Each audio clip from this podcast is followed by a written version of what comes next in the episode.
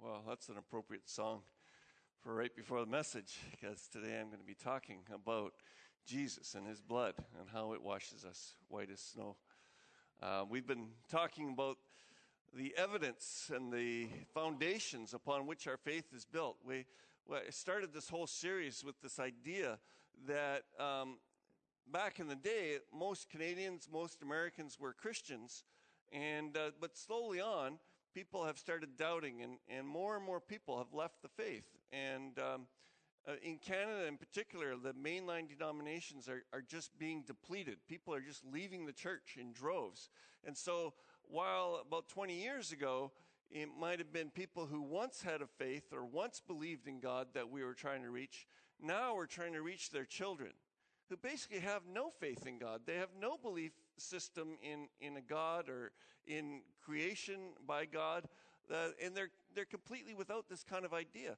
And so we need to go back to well, why is the Bible true? It's no longer just say, uh, good enough for a lot of people, just say, the Bible is, says this, therefore believe it.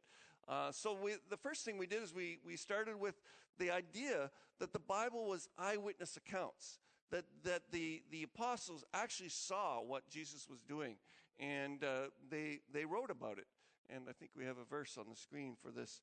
Um, and then the next thing we, we looked at is we looked at the, the divinity of Christ, and that it wasn't just something that slowly developed over time by the apostles or even in Christ's own ministry, but we saw right from the very beginning, Jesus knew that he was divine. And he, he didn't, you know, he didn't go around broadcasting that, so to speak, but he, he did know it, and it's clear. And then as he, as the apostles started to trust him, he, he let it be known that he was in fact divine. Then we talked about how we got our Bibles and how the whole process of elimination of, of material that wasn't uh, worthy of being called scripture was deleted and how we got our Bibles. Then Joshua, uh, two weeks ago, talked about faith and how important it is to have faith, and that faith is part of truth, actually. Um, you know, you can't experience some things unless you put your faith in those things first. You can't experience flying unless you put your faith in a pilot who takes you up. And I've had to put my faith in my son a few times. And uh, I have no idea how he does it and what he does, but he takes us up. And I put my faith in him. And, and I have a fantastic time. It's a great experience. You got to try it sometime. Um, you know, you, you can't go water skiing unless you put your faith in the skipper. You, you, you can't go down a roller, sco- roller coaster unless you put your faith in the unseen. You know the unseen is in the, in the case of a roller coaster? It's the engineer who built the thing. you know, you got to put your faith in him, otherwise you can't enjoy it. And uh, like they say, you, you, you can't go for a ride unless you get in the saddle. And, and so it is with Christianity. There's certain parts of faith in Jesus Christ, of believing in the, in the Bible, that we have to actually take that step of faith in Christ before we experience the reality and the personal relationship of Jesus Christ. And so faith is a vital part. And then last week we talked about prophecy and sort of this undisputable claim of the Bible to be the Word of God and the fact that it's filled with prophecies that came true unbelievably so. And it's a miracle that we can hold in our hands and talk about and discuss, and we can look at the results of that miracle firsthand. It's really amazing. And so uh, I thought this was going to be the last in the series, today's message. But after I got to about 50 pages of notes, I went, yeah, it's not going to cut it in one sermon. So I had to divide this one in half. Um, but the, this introduction serves for both of the messages. Basically, you need all of this background material so that you can, you can trust the New Testament. And then when you, what you find in the New Testament is an amazing fact that Jesus Christ died for our sins. And then on the third day, after being dead for three days, he rose back to life uh, to the glory of God and for our salvation. And so that's what we're going to have a look at today and next week. Um, and so this message is kind of predicated on the previous messages, which is why I bring them up. So let's ask the Lord to bless his word this morning and prepare our hearts. Father, we come to you today, and um, as we come to this most reverent part of your word, the most powerful part, the part where God Almighty comes down to earth as a baby and lives a perfect life and then dies for us in our stead pay the penalty for our sin. Lord, we pray that your word be applied to our heart and that we would find um, its truth to be empowering for us. Lord, we pray that you would anoint me as I speak your word. I pray that you would allow me to speak it in power and in truth. And we pray, Lord, that you would open our ears so that we might hear what the Spirit is saying to the church this morning. We ask this in Jesus' name. Amen. Well, Dr. Robert Stein has a plaque in his office, and it says this Let conversation cease, let laughter flee. This is the place where death delights to help the living. Kind of an unusual plaque. it's probably not a regular doctor. No, Mr. Stein is not. He is a leading forensic pathologist, and it's his life's work to make the dead talk. In fact, uh, Lee Strobel says, for him, dead men do tell tales. And uh, so he actually takes uh, corpses, and he's done 20,000 autopsies. I can't even believe that number. That's like five a day or something uh, in a lifetime. It's crazy. But he does this, and he, and he, he sifts through all the details of these corpses to do what? To find out why they died, how they died, and then reconstruct that and sometimes his reconstruction allows people who've been accused of murder to go free. And sometimes his reconstruction puts the sort of the, the last nail in the coffin of the person who committed the crime. And his work is, is uh, so important to, uh, to the, the court system that we have. It's powerful. And, and you've probably seen a CSI or various shows on TV that, that describe the work that uh, these men do. And you know, the interesting thing is that that these were this work is so powerful to, to, for today. But you know what? Medical examination can also be powerful in learning about someone who died by a brutal death on a cross 2,000 years ago. You can also use medicine to describe what happened there because we have so many clues. Because the, the, the, apostles, the eyewitnesses, wrote down so many things that are, are very obviously signs that uh, the medical profession can dig into and find out what exactly happened 3,000 or 2,000 years ago. You know, the interesting thing is that some people have questioned his death. You know, uh, in order for there to be a resurrection, what do you have to have first? yeah, you got to have someone who dies, right? And so next week I want to talk about the resurrection, but this week I want to make sure that we understand that in fact Jesus did die. He didn't uh, swoon, as some people like to say. In fact, the, for the first 600 years after Jesus died on the cross, uh, nobody ever questioned whether uh, Jesus had died or not. They all just assumed that he had died. And they assumed it because everybody knew that he had died. And so uh, I went looking for references to uh, anybody saying that Jesus didn't die before the, seventh century. And I looked on all the Muslim sites. I looked all over the place, and I could not find anything anywhere on the internet. Now, it might exist out there. I don't know. But uh, I couldn't, I was actually looking for someone who said it didn't exist. I couldn't find that either, so just telling you the truth here.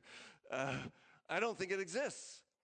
But uh, 700 or around 690, I think, uh, Muhammad uh, basically said, "Oh, Jesus didn't die on the cross." It kind of kind of came out of thin air, uh, and and this is what's written in the Quran. Um, and they're saying, "Indeed, we have killed the Messiah, Jesus, the son of Mary, the messenger of Allah." They did not kill him, nor did they crucify him, but another was made to resemble him to them. And indeed, those who differ over it are in doubt about it. They have no knowledge of it except the following, the following of assumption. And they did not kill him for certain. you got to ask, well, who's assuming what here in this passage? Uh, in fact, you know that today there's actually a shrine in um, Srinagar, Kashmir, that is supposedly Christ's burial place. Um, I don't know how he got all the way over there, hundreds and hundreds of miles away, when didn't have trains or that kind of thing. But anyways, that's what they say. Um, and so ultimately, who are you going to believe?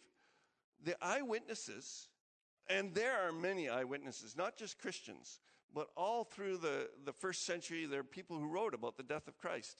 Uh, are you going to believe those eyewitnesses, or are you going to believe someone who lived 700 years later, a desert mystic, who uh, had visions and, and dreams and basically wrote, rewrote a lot of history? And who are we going to believe?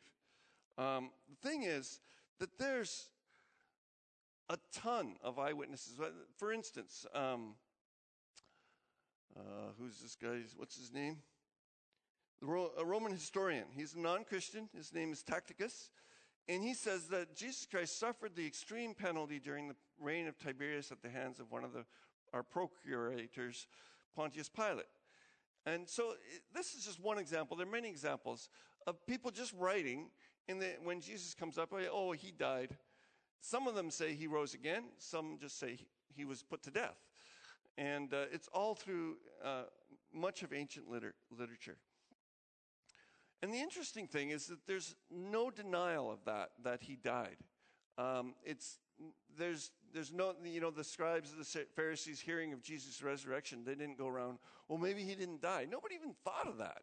And the reason nobody thought of it is what I'm going to describe in the next uh, little while um, because the Roman way of executing was brutal and it was final, and nobody survived it, basically.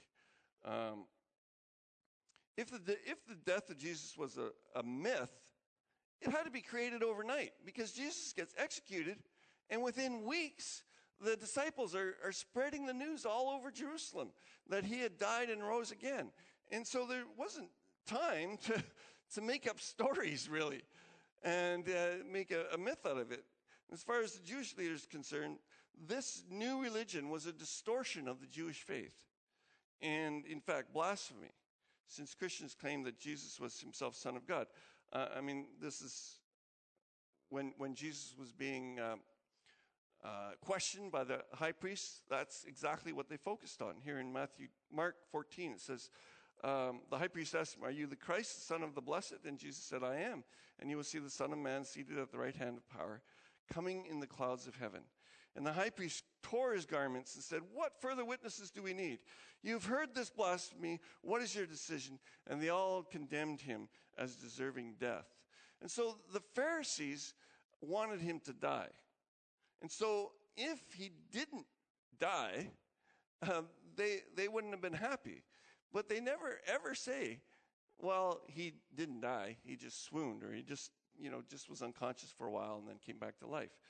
Um, the Jewish leader said to Pontius Pilate, We have a law. According to that law, he ought to die because he made himself Son of God. So the Jewish people were totally against anything that Jesus stood for, anything that the, uh, the apostles stood for. The Jews were against that. So if they would have claimed that Jesus was alive, the Jews would have tried to prove that he wasn't alive or that he hadn't died, one or the other. And they never did either of those things.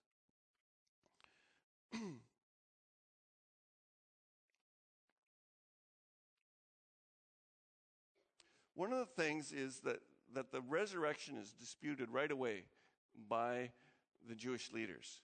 Uh, they say, oh, somebody stole his body. Right away, they claim that. But never do they claim that Jesus didn't die. One of the earliest writers, uh, Paul, he said, Christ died for the, our sins in accordance with scriptures. He was buried, he was raised on the third day, and he appeared to more than 500 brothers at one time, most of whom are still alive. What I love about that is Paul is buttressing his argument by saying, hey, there's still lots of people alive. In other words, go and ask them. Remember last week I, I talked about uh, Daniel, who, who had this resurrection experience in, in Nigeria. And, um, you know, one of the things that nobody's doubting is that Daniel's alive. You know why? You can go over to Nigeria and, you know, call him up and have a meeting with him. as far as I know, he's still alive. It was only 15 years ago, and he was only about 30 at the time. So that makes him about 45. So it's, it's not that difficult. Um, and so here are people who are alive, who witnessed Jesus, who witnessed him go up into heaven. And, and Paul is, is referring his audience to them. He's saying, well, you can ask these people, they're, they're still alive, go, go and check it out yourself. Um, and it's the same kind of thing. They don't need a whole lot of proof at that point. Um, why in the world would the, a group of Jews um, fabricate the death of Christ? Because when you think about it, why would they say that Jesus had died when, and, and, been executed if, in fact, Muhammad, Muhammad is right? Well, it's actually somebody else that died. Someone else was put on the cross. Uh, why would Christians uh, not say, oh, yeah, it was someone else, if it was indeed the truth? It's not the truth. That's why. And they said, Jesus is the one who died. We preach Christ crucified, a stumbling block to the Jews and folly to the Gentiles. And so when Paul is preaching this, he's basically saying, yeah, it's not really great having a, a, a guy who get, is condemned as a criminal and crucified. And, and according to the Jewish law, that meant that he was cursed by Yahweh.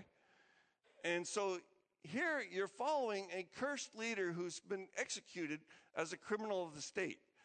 It's not exactly a claim to fame. It's not exactly like, oh, yeah, yeah, this is our amazing leader. He got crucified. what? And so it's kind of unusual to think that if he hadn't actually been crucified, that the, the, the Christians would pick up this cause and say that he had. It just doesn't make sense. Um, in the history of Christian missions, Neill uh, or Stephen Neill wrote this: Christians under the Roman Empire had no legal right to existence and were liable to the utmost stringency of the law. Every Christian knew that sooner or later he might have to testify to his faith at the cost of his life. This is because they believed in the death and resurrection of Jesus Christ. If they didn't believe in those things, they wouldn't have to face that. And so the great truth of the scriptures is that that Christianity spread like wildfire in the first century. Why? Because of its truth. That's why. People weren't trying to hide that fact. So the, uh, the, the idea, the Muslim idea that Jesus didn't really die has not been given much credibility in the West. Where there's, where there's scholarly research into it, it just hasn't been given much credibility. But about 235 years ago, uh, there's this Rome, uh, German theologian by the name of Karl Bahrdt. Maybe you've heard of him. Um, but he suggested that Jesus deliberately took some drugs from the physician Luke to pass out on the cross so that he could fake his death. Thank you for laughing.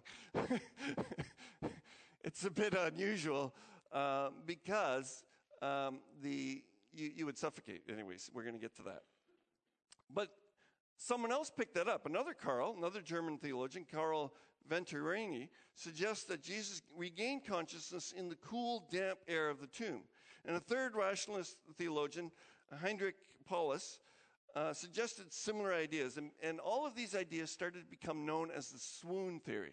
Basically, the idea is that Jesus, in the heat of the day, he, he passed out on the cross and uh, then they took him down off the cross and they put him in this nice, cool, crisp tomb, and it was damp in there. And, and somehow uh, the air and the coolness revived him, and he came back to life. And so, on the face of it, some might go like, "Oh, that actually hmm, might make sense," until you actually look at the facts, and then you realize that no, not really. But what, ha- what happens uh, is scholars basically have debunked this theory. But what happens is that this theory sticks around in people's mind. Why? Because people don't want to believe. Because if they believe, they're accountable to God. And so uh, in 1929, uh, D.H. Lawrence writes a fictional, fictional story about this and, about how Jesus was revived and how Jesus came back to life and went off to Egypt and, and fell in love with Princess Iris of Egypt. Anyways, uh, then Hugh Schonfield in 1965 uh, wrote the Passover plot, suggested Jesus wasn't expecting to be spared at the end of his crucifixion, but he made it out alive anyways. Um, then uh, Donovan Joyce in 72 uh, wrote the Jesus Scroll, Swoon Theory Revived. 82, uh, Holy Blood, Holy Grail. Uh, th- this one was written with the twist that uh, Pontius Pilate was paid off to take Christ's body off the, off the cross early. In Barbara, Barbara Thiering wrote Jesus in the Riddle of the Dead Sea Scrolls. Uh, again, brings up the whole, this was in, two, in 92, brings up the whole swoon theory thing. Um, and I like what Luke Johnson of Emory University says about all of these books. He basically says, the purest poppycock, the product of fervent imagination rather than careful analysis.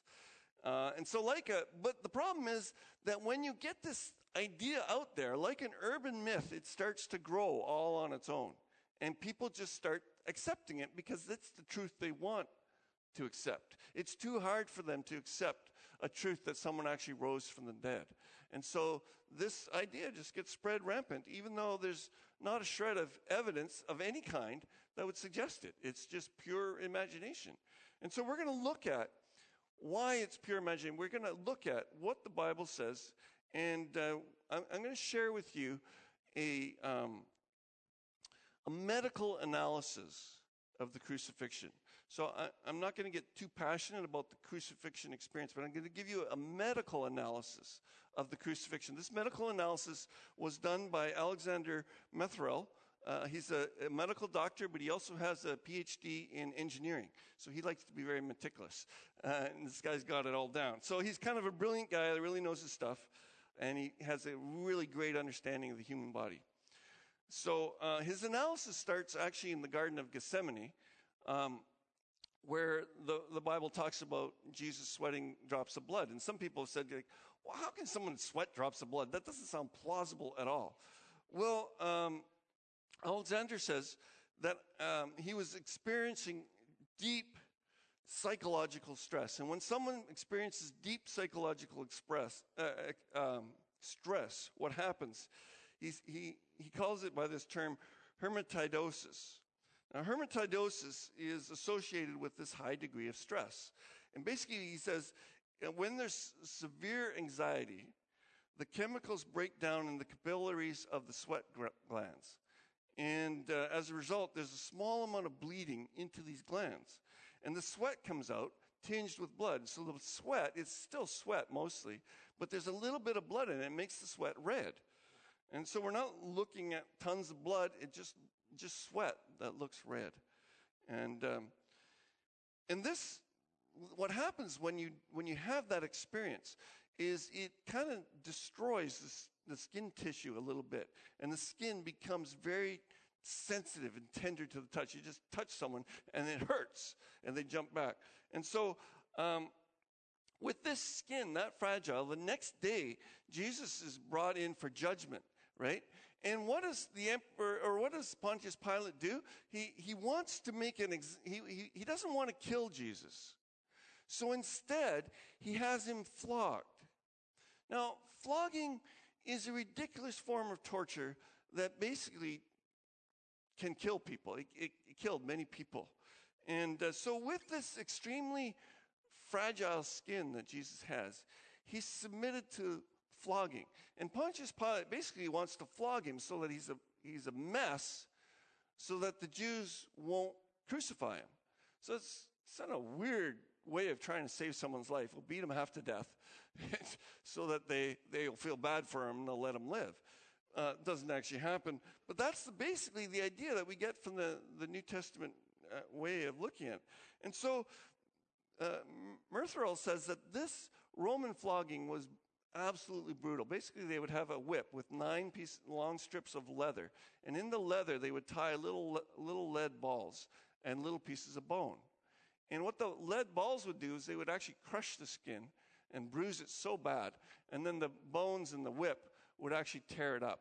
And they basically the flesh would be torn from torn from the neck all the way down to just below the knee. And all of that flesh would just be shredded to ribbons by this method. And in the the uh, it says the back would be so shredded that part of the spine and some sometimes exposed by the deep cuts. The whipping would have gone all the way from the shoulders down to the back, the buttocks and the back of the legs. It was terrible. One physician who studied Roman beatings said, as the flogging continues, the lacerations would tear into the underlying skeletal muscles and produce quivering rib- ribbons of bleeding flesh. A third century historian named es- Eusebius described flo- flogging by saying, The sufferer's veins were laid bare, and the very muscles, sinews, and the bowels of the victim exposed to the air. And so mo- a lot of people would die from this uh, torture.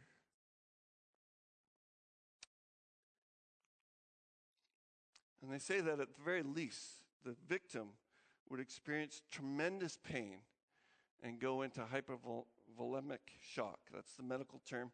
Hyper meaning uh, low volume. You can hear, see the word volume in the word. And uh, emic is, is basically the word for blood, the Latin word. So it basically means low blood shock. Uh, that's what happens. Uh, or low blood volume shock.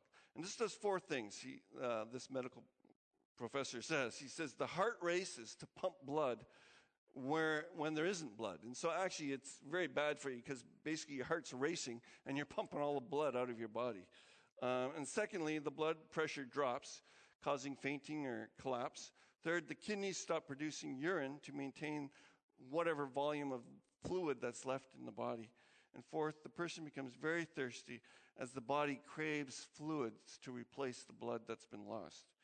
And so Jesus was very obviously in the hypervolemic shock when he was forced to carry the crossbeam of the cross out towards Golgotha. And finally, Jesus collapses. And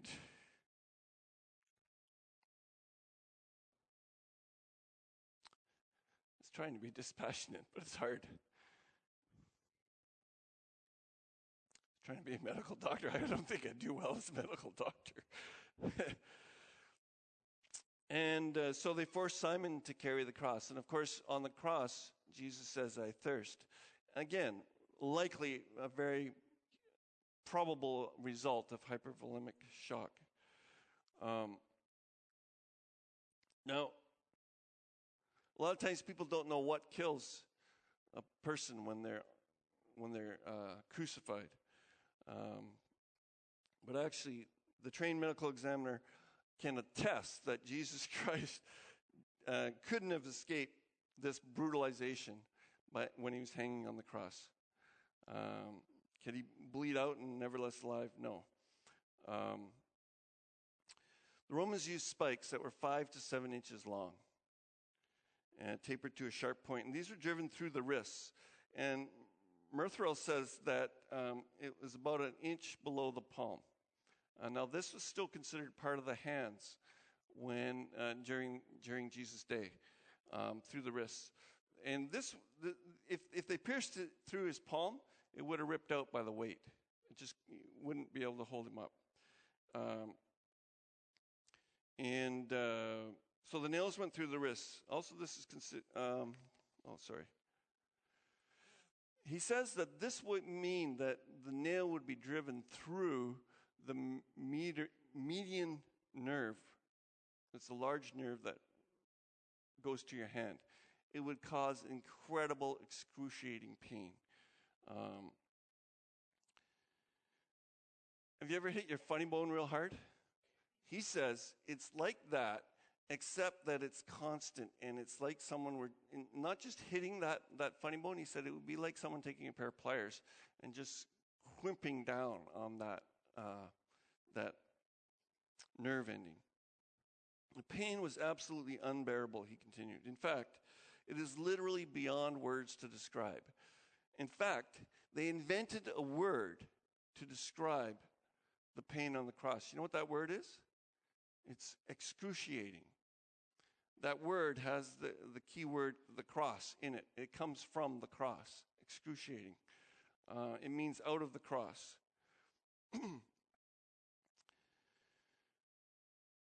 now, some people have tried to uh, belittle the, the way they and, and, said, oh, they used ropes, they didn't nail people to the cross. They, but actually, in 1968, uh, while they were doing uh, ar- archaeological work in Palestine, they found a, a whole bunch of people from around that era that were crucified on crosses, and they actually found uh, the nails still in their hands and pieces of uh, olive wood still part of the nails. And, and that's exactly where they nailed them through, right through the, the wrists like that. And then they also took the feet and they, they nailed it down into the cross. and so, can this can death be faked on a cross or, or can it be survived? And the answer is no. Um, basically, there's a slow death because of uh, asphyxiation. Basically, what happens is when your arms are stretched out like that and you're hanging on a cross, the your lung, your lungs are open up in the in the. Uh, uh, let me read this. so, so they say that both shoulders would be, would have been dislocated, and actually they ju- they just calculate this by mathematically that the weight of the person would dislocate the shoulders.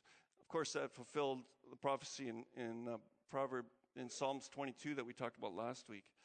Um, it's a slow, agonizing death.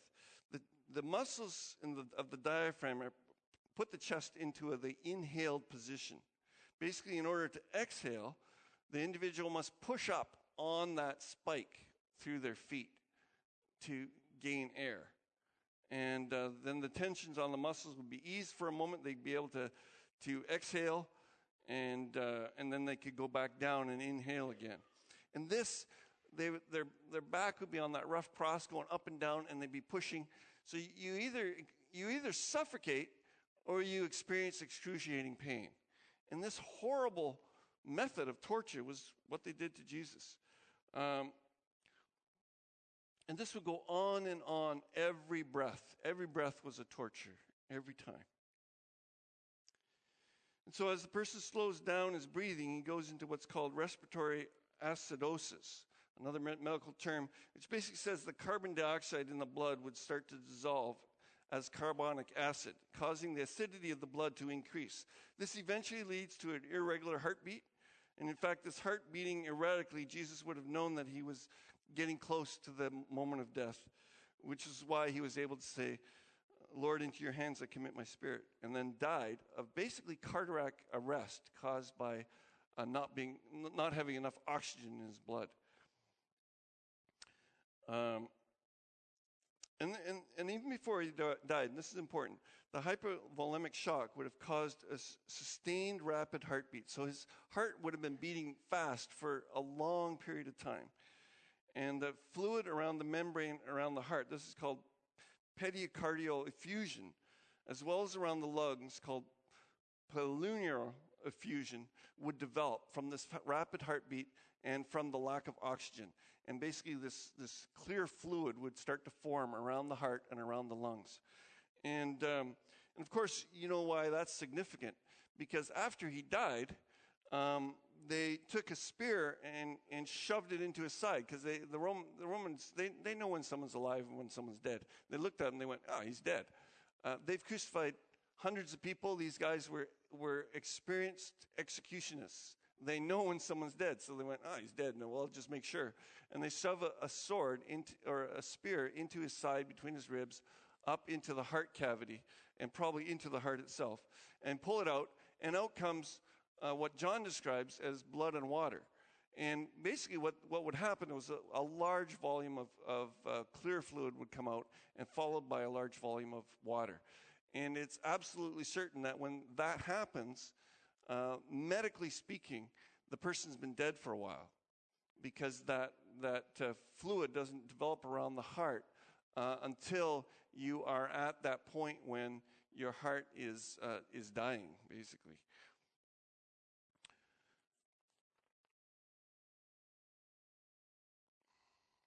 And so we kind of get to that point where um, this doctor, uh, Alexander, was asked, well, let's just suppose he did survive. and he's like, well, he couldn't have. It's impossible. The medical evidence shows categorically that he was dead when they took him down off the cross. Um, but someone pushed him on it and said, well, what would happen if this person actually survived. Now, you know, I had a friend who was um, hit by a bulldozer, um, and he got kind of crushed between a, a car, uh, his pickup truck, and a, and a, a front end loader. And um, when you sustain grave injuries like that, your body goes into absolute shock and you can't function. My friend was in a coma for four months and he lost uh, 200 pounds. He was a big man. In fact, Rod, when, when I remember one time I was at, at a friend's house and uh, Rod, or somebody said, Oh, uh, someone went in the ditch. So Rod got up and left. And, uh, and then someone else said, Oh, we need a whole bunch of people to push this car out of the ditch. Well, when we got to where the car was in the ditch, the car was no longer in the ditch. And people were like, What happened? Oh, Rod pushed it out. he just pushed the car out by himself. This guy was huge. He's like about 260 pounds and, and like as tall as me and just massive. He was a tank. And anyways, he was when I when I visited him in the hospital in, after after about about seven months of recovery in the hospital, he still had not gotten out of bed from his injuries. And this is what's interesting about Jesus. Because we have Jesus walking around in the garden when Mary comes along and talks to him. He's got big holes in his feet. He's had the, the nerve endings in his feet crushed. He was in no shape to be walking around. And, and the very same day, what, what's he doing? He's walking 12 miles to Emmaus. 12 miles with a couple of guys, just chatting away. He's not limping. He's not. It just doesn't line up. It doesn't line up with the swoon theory. It's impossible. That kind of person would be in traction, would be in, in, in medical care for months and months on, on end. He'd not be able to walk. And, and if he did show up to the disciples and basically crawl through the door somehow by some miracle, what would they have thought? Oh, the resurrected Lord of life. Somehow, I don't think so. They'd be going like, oh, poor guy. We better bandage him up. We better fix him up. We better help him. No, but when they saw him, they were in awe. And he still had the wounds, interestingly. But they were in awe of him and thought they saw a ghost because they knew that nobody could survive uh, crucifixion.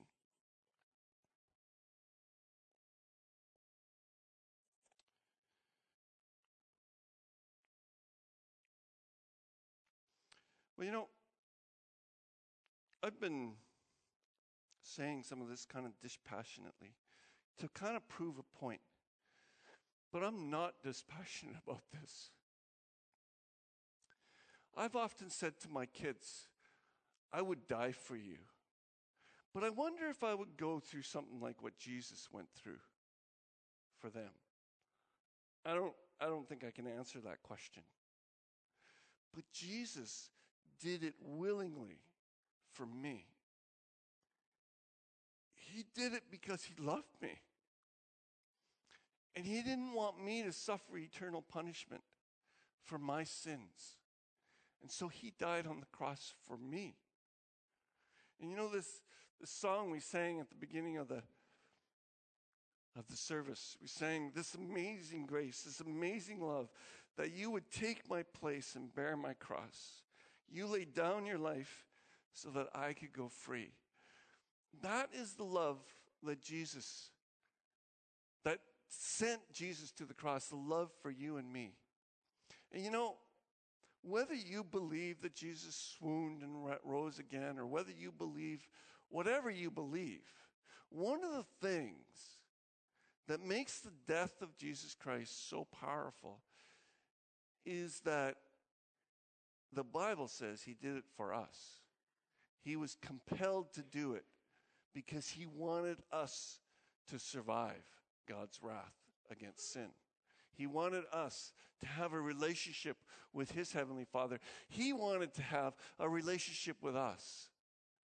And so if we say, eh, have a hard time believing that. What we're actually doing is we're slapping God in the face and saying, I don't really believe that you did that for me. I believe this is just some twist of history and and look at it from God's perspective. Look at it from my perspective. You know, I have you ever been betrayed? I, have been betrayed a few times. I, I, have some big betrayals and some little betrayals. Uh, I share one little betrayal. I, I remember uh, a family showed up at the doorstep of the church. Oh, we don't have a place to stay. We we're hungry. We need this. We need that. So I take them home, serve them food, give them lodging, do all that stuff. And then I take them to the bus station, pay for their bus tickets, do all that stuff. And then I, I go to get some gas, pull up my, my wallet, and where's my credit card? Where's my money? It's all gone. And you know, it's one thing to not know or to you know have have your money stolen but when you feel betrayed it's pretty brutal. And you know what? I believe god feels betrayed every time we take his gift of his precious son the the the lord and we just oh i'm not sure if that really is real or true or that's a betrayal of god and he goes I, I can't imagine what he would feel like I did all that for you, and you just go, thanks, but no thanks? And we wonder why he would be wrathful at that point. If one of my sons had gone to war or had died for your freedom, and you didn't have the courtesy to thank me, I wouldn't be too happy. you know? I can just imagine what people who've had their children die for someone else, so someone else could have a better life. What that rejection would feel like. It would be awful. And so today we, we come. I, I thought I'd stop in the middle of my message to, to, to have communion. And we come to this communion table to remember the death of Christ. I think I was pretty graphic in my description of what happened. When we bite into this wheat cracker, we are biting into something that was crushed. It was pulverized, basically, to make wheat from grains when we drink this grape juice, we're, we're drinking something that was crushed to make the juice. And so we are actually participating in that event. We're dying to ourselves. We're dying with Christ, is what, what we do. In fact, the Bible says that if you don't participate in this event with that knowledge, with that belief that Jesus died for your sins, you're slapping God in the face. So don't do that.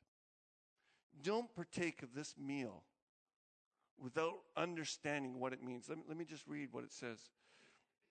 Paul, Paul writes this So then, whoever eats the bread and drinks the cup of the Lord in an unworthy manner will be guilty of sinning against the blood, body and blood of the Lord. Everyone ought to examine themselves before they eat of the bread and drink of the cup. For those who eat and drink without and discerning the body of Jesus Christ will eat and drink judgment on themselves. And so I, I believe that we need to be careful when we eat of this and drink of this. And I believe that there are some here who maybe have never offered their life to Jesus Christ, have never thanked Him, who've never asked for forgiveness of sins, and recognize that because of Christ's death, horrible death on the cross, their sins can be washed away. And so I'd like to give you an opportunity to do that right now. Is to just bow in your heart before Almighty God and confess that you're a sinner. And so I'm just going to lead you through a prayer and then we're going to partake of communion. Dear Lord Jesus, I recognize that you are God's only Son sent to die on a cross for my sin And I accept that gift that you've given me. I accept it on my behalf. And so I confess that I've sinned. I've done wrong things in my life. And I've disappointed you in many ways. And so I pray, Lord, that because of Christ's death, you would wash away those sins from me forever. And I invite you to come in by your Holy Spirit, the risen Lord. Come and live in my heart. Give me direction in my life so I might understand your ways. And so, Lord, I, I pray that you would make me new and fill me with your Holy Spirit. For I pray this in Jesus' name. Amen. If you believe, if you prayed that prayer from your heart, I want to invite you to participate in this meal. If you've never prayed a prayer like that, if you've never asked Christ into your heart, if you've never uh, believed in the Lord Jesus Christ, I would ask that you don't partake, partake of this meal, or you'll be eating judgment to yourself. you know what? I'm just going to say a couple comments, and then we're going to close. Um, I just want want you to to know how this whole idea that Jesus died, actually died, is so common, not just amongst Christians, but it's also common amongst non believers, historians who look at the, the facts and they kind of go like, well, yeah, he died. We don't believe he rose again, but he, he definitely died. And so I'm just going to quote a couple of guys who uh, basically don't believe Jesus rose again, but they're skeptics of the faith. Uh, but this is what they say. David uh, Strauss says, "It is impossible that a being who had stolen, who who being stolen half dead out of the sepulchre, who crept about weak and ill, wanting medical treatment, re- who requiring bandaging, strengthening, indulgence, and who still at last yielded to his sufferings, could have given the disciples the impression that he was the conqueror over death, the grave, and the Prince of Life, an impression that lay at the bottom of their future ministry. Such uh, resuscitation could only have weakened the impression that he had, he had made upon them in life and in death. And the most that could only have given it an elegant voice, but could by no possibility have changed their sorrow into enthusiasm and evaluate, evaluate, elevated, thank you, their reverence into worship. And so here's a guy who says the exact thing, same thing, but he's not a believer. I'll give you, give you another quote. And this, this scholar, uh, John Dominic Cor- Cor- Crossan, he's quite well known. And he, he basically lives his life to denounce Christians. That's his role in life. But this is what he said Jesus' death by crucifixion under Pontius Pilate is as sure as anything historical can be. Isn't that amazing? Someone who's out to denounce Christianity says, well, the fact that he died, yeah, well, that's, that's a given. And so last week I shared about uh, Daniel Ekechukwu, uh, about his resurrection, right? And, and I, I, mentioned earlier that you can phone him up and, and figure out that he's alive. But what about Jesus? You know, you, you can't exactly go to the Tel Aviv directory and, you know, look up Jesus Christ. Oh, there he is. Let's go over there and have a chat with him. You know, probably wouldn't work so well. Uh, so how do we know that he rose from the dead? Sure, we, we, okay, we've, we've concluded, you know, swoon theory is a hoax. He's dead. How do we know that Jesus Christ rose from the dead? Well, that's coming next week. Okay. So we'll see you then.